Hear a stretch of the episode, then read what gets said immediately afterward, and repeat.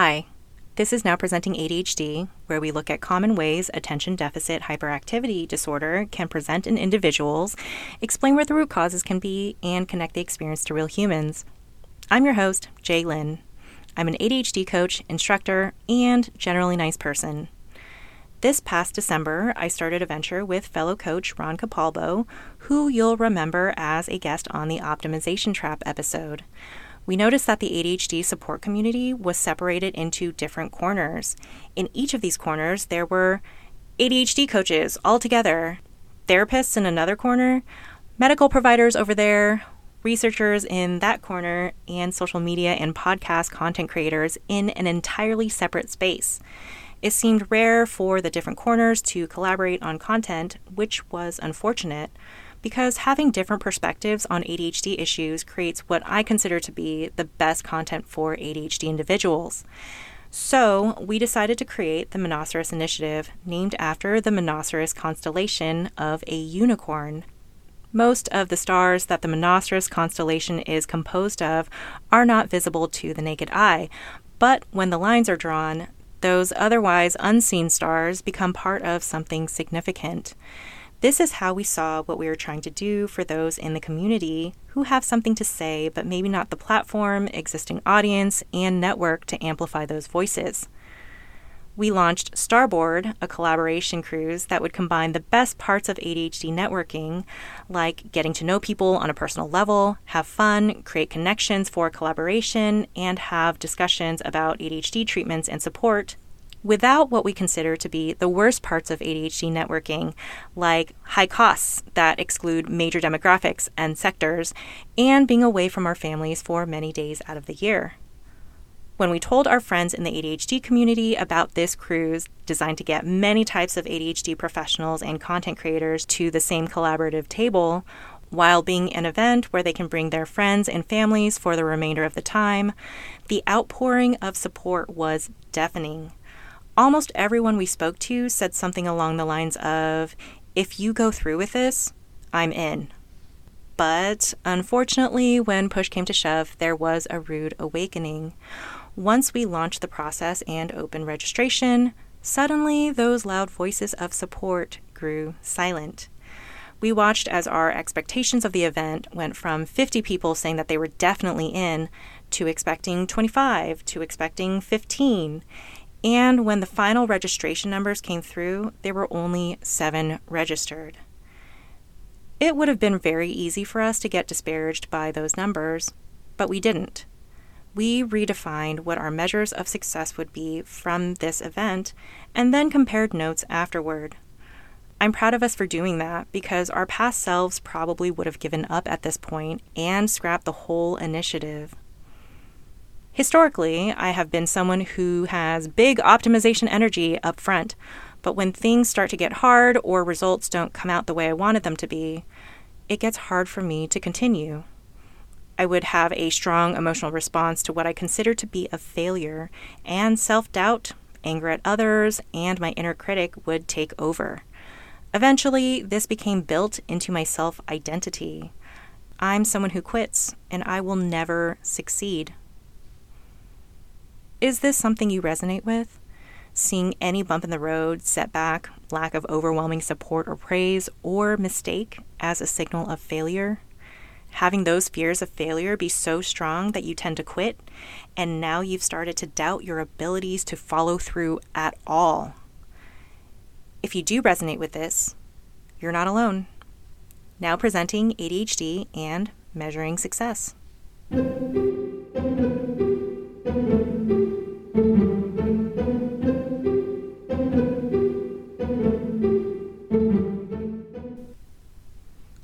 As we've covered extensively already in this podcast, we ADHD individuals are big time optimizers.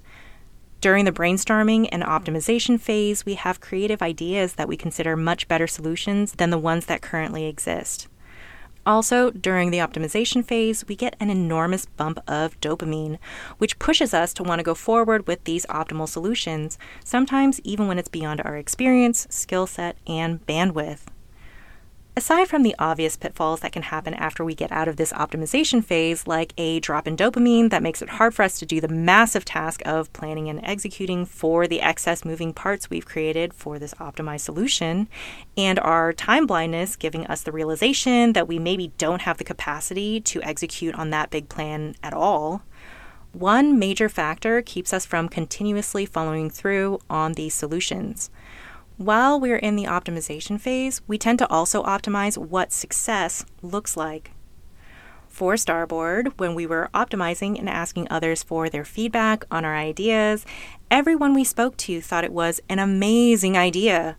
We started thinking we might have to limit the capacity of the first one because more than 50 people were definitely going to sign up. But 50 people did not sign up, not even 10. With a final count of seven, the old me would have counted this event as a major failure. But here's the thing it didn't have to be a failure. The definition of failure did not have to be how many people sign up for the first one, really. Because there are many reasons why people didn't sign up. One is obvious everyone we spoke to has ADHD. They're also our friends. When we are excited, they are excited, and it's easy for ADHD individuals to get caught in emotional swells before having to commit to anything. They may have really wanted to go, but once registration opened, intent gave way to practical reasons for not signing up. Many realized they were encountering financial hardship, and while the three to five hundred dollars it would cost to attend the event was much lower than other conferences and networking events, it is still a lot of money for those who are barely making ends meet, and also didn't account for taking time off work, air travel to the port, or family burden with caretaker needs. A few even purchased their air travel before family emergencies caused them to change their minds and stay home. Also, a lot of people require more than a few months of planning to take a vacation. We had less than a three month lead time for the event because we wanted to make sure we can make connections before talk submissions for the International Conference on ADHD were due. But that meant there may not have been enough time for some people to get all their ducks in a row to attend, and maybe they already had travel plans around that time set already. Lastly, this was our first event, and with all that people would be sacrificing to attend, it was not yet clear that we would be able to pull off what we intended. Many decided to wait and see how our events turned out. That's reasonable. They don't know what we're capable of. The bottom line was that the number of registrants for our first time event would not be an accurate measure of how good of a starboard cruise we could put together. We did not have any control over how many people registered, it could be the best event ever with the best programming ever, and the number of initial registrants would not reflect that. Yet, that was the intuitive measure for success for us.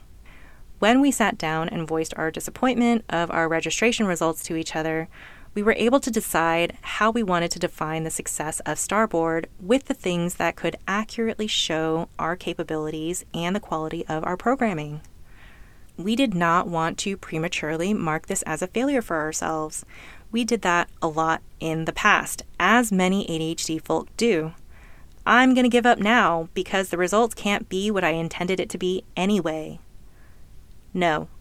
All that did for us in the past was give us a self appointed reputation that we can't follow through and we're not good at things. We wanted to see what we could do, and we weren't going to give up.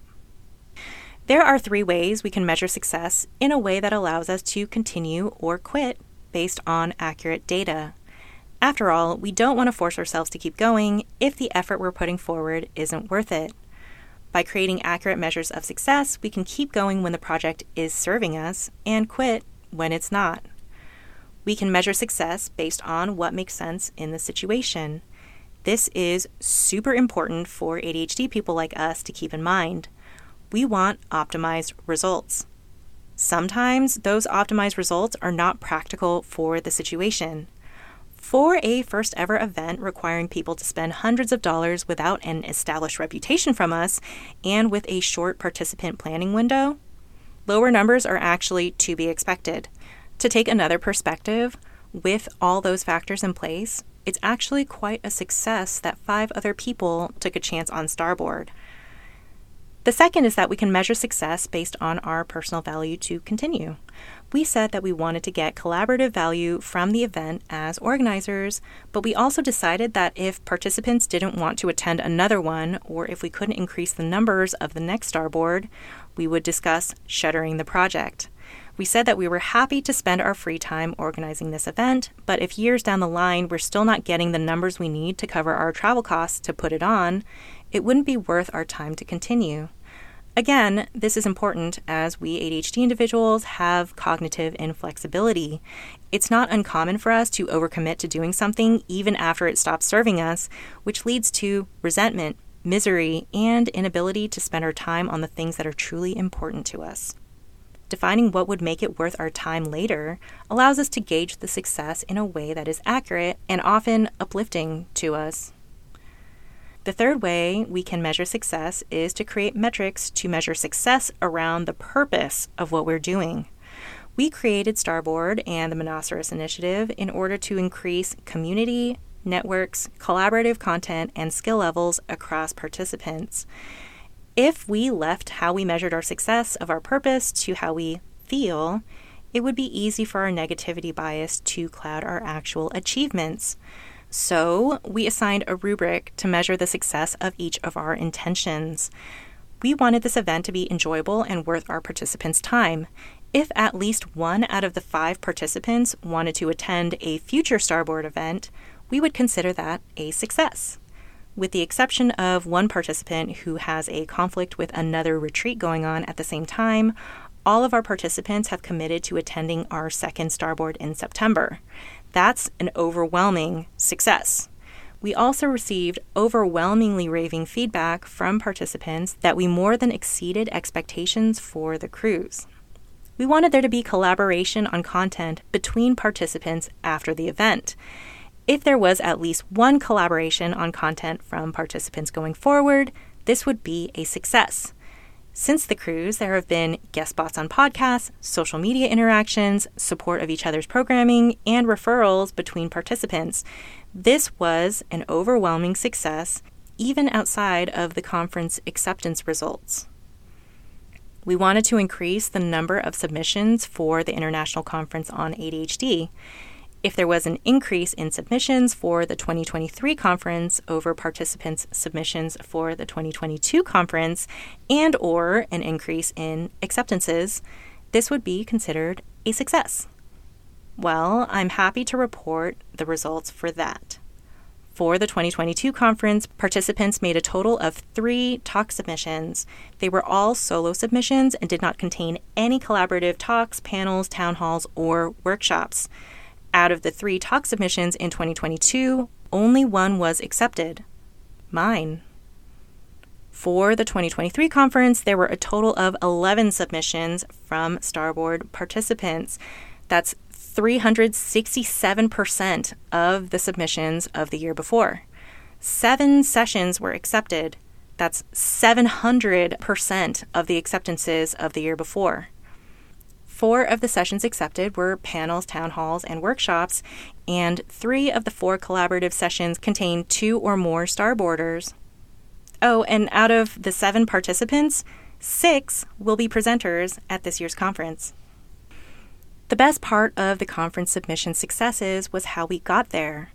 After the cruise was over, participants said they wanted to stay close to everyone.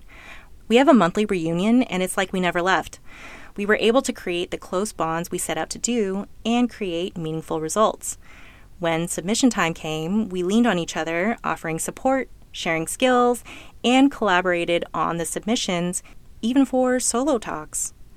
We were able to get past imposter syndrome, self doubt, intimidating tasks, and jumbled brains with the power of community. That was what we set out to do, and we have definitely succeeded. So it would have been easy for us to become discouraged by low numbers for our first starboard, but by defining what we consider to be measures of success, we were able to keep our momentum going, and our rubric for success continues to give us validation and reassurance. Our next Starboard cruise is scheduled for September 22nd to 25th, and registration is open through the end of June. More info can be found at tmiadhd.com. If you are an ADHD professional, advocate, and or content creator, we welcome you to join us. If you don't decide to join, we hope you can cheer us on with our success. You've made it to the end of the episode on measuring success. To recap, it's easy for us ADHD individuals to optimize what success looks like, which can lead to us becoming disparaged or giving up when initial results aren't what we hope they would be, or when there are bumps in the road. This can lead to a self appointed reputation of us not being able to follow through on anything, or that we aren't capable of pulling things off. We can avoid this and our negativity bias by measuring our success in these three ways. One, measuring our success based on the situation with reasonable expectations for where we are in the journey. Number two, measuring our success based on value to us to continue so we don't overcommit to something that doesn't serve us. And number three, measure our success based on metrics assigned to our purpose for this project so we can be objective in evaluating how we did, even if our inner critics get loud. Oh, and if you'd like to join us for our next Starboard cruise for ADHD professionals and content creators, go to tmiadhd.com. If you found this episode enjoyable or informative, please tell your friends and family members with ADHD and or give us a review wherever you get your podcasts. If you want to read transcripts or show notes, find out more about me, Jaye Lin, or give suggestions on future episodes, please go to our website, npadhd.com. That's the acronym for Now Presenting ADHD, npadhd.com. Or you can follow us on Instagram at npadhd. Thanks for listening, and we hope to see you again soon.